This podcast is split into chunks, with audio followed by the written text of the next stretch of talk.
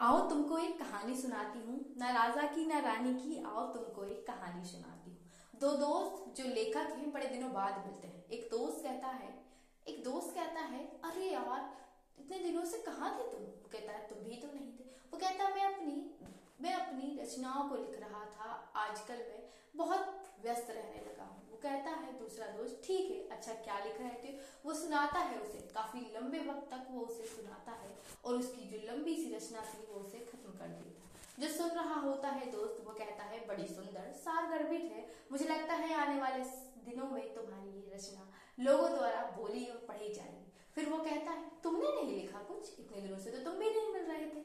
वो कहता है, आजकल मैं कुछ लिख नहीं रहा। मैं तो दुनिया को देख और बस जी रहा हूँ। लेकिन तुम कह रहे हो तो एक छोटी सी है मेरी रचना, जिसे मैं केवल अभी लिख रहा हूँ। सुनो। ये आठ पंक्ति है जो मैंने एक सूखी लकड़ी पे लिखी।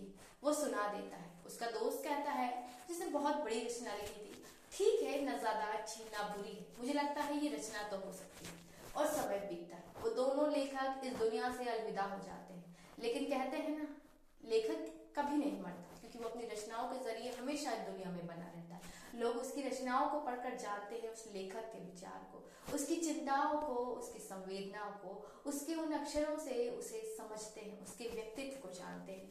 वो जो लंबी चौड़ी रचना थी, वो लाइब्रेरियों में शोध का विषय बन जाती है।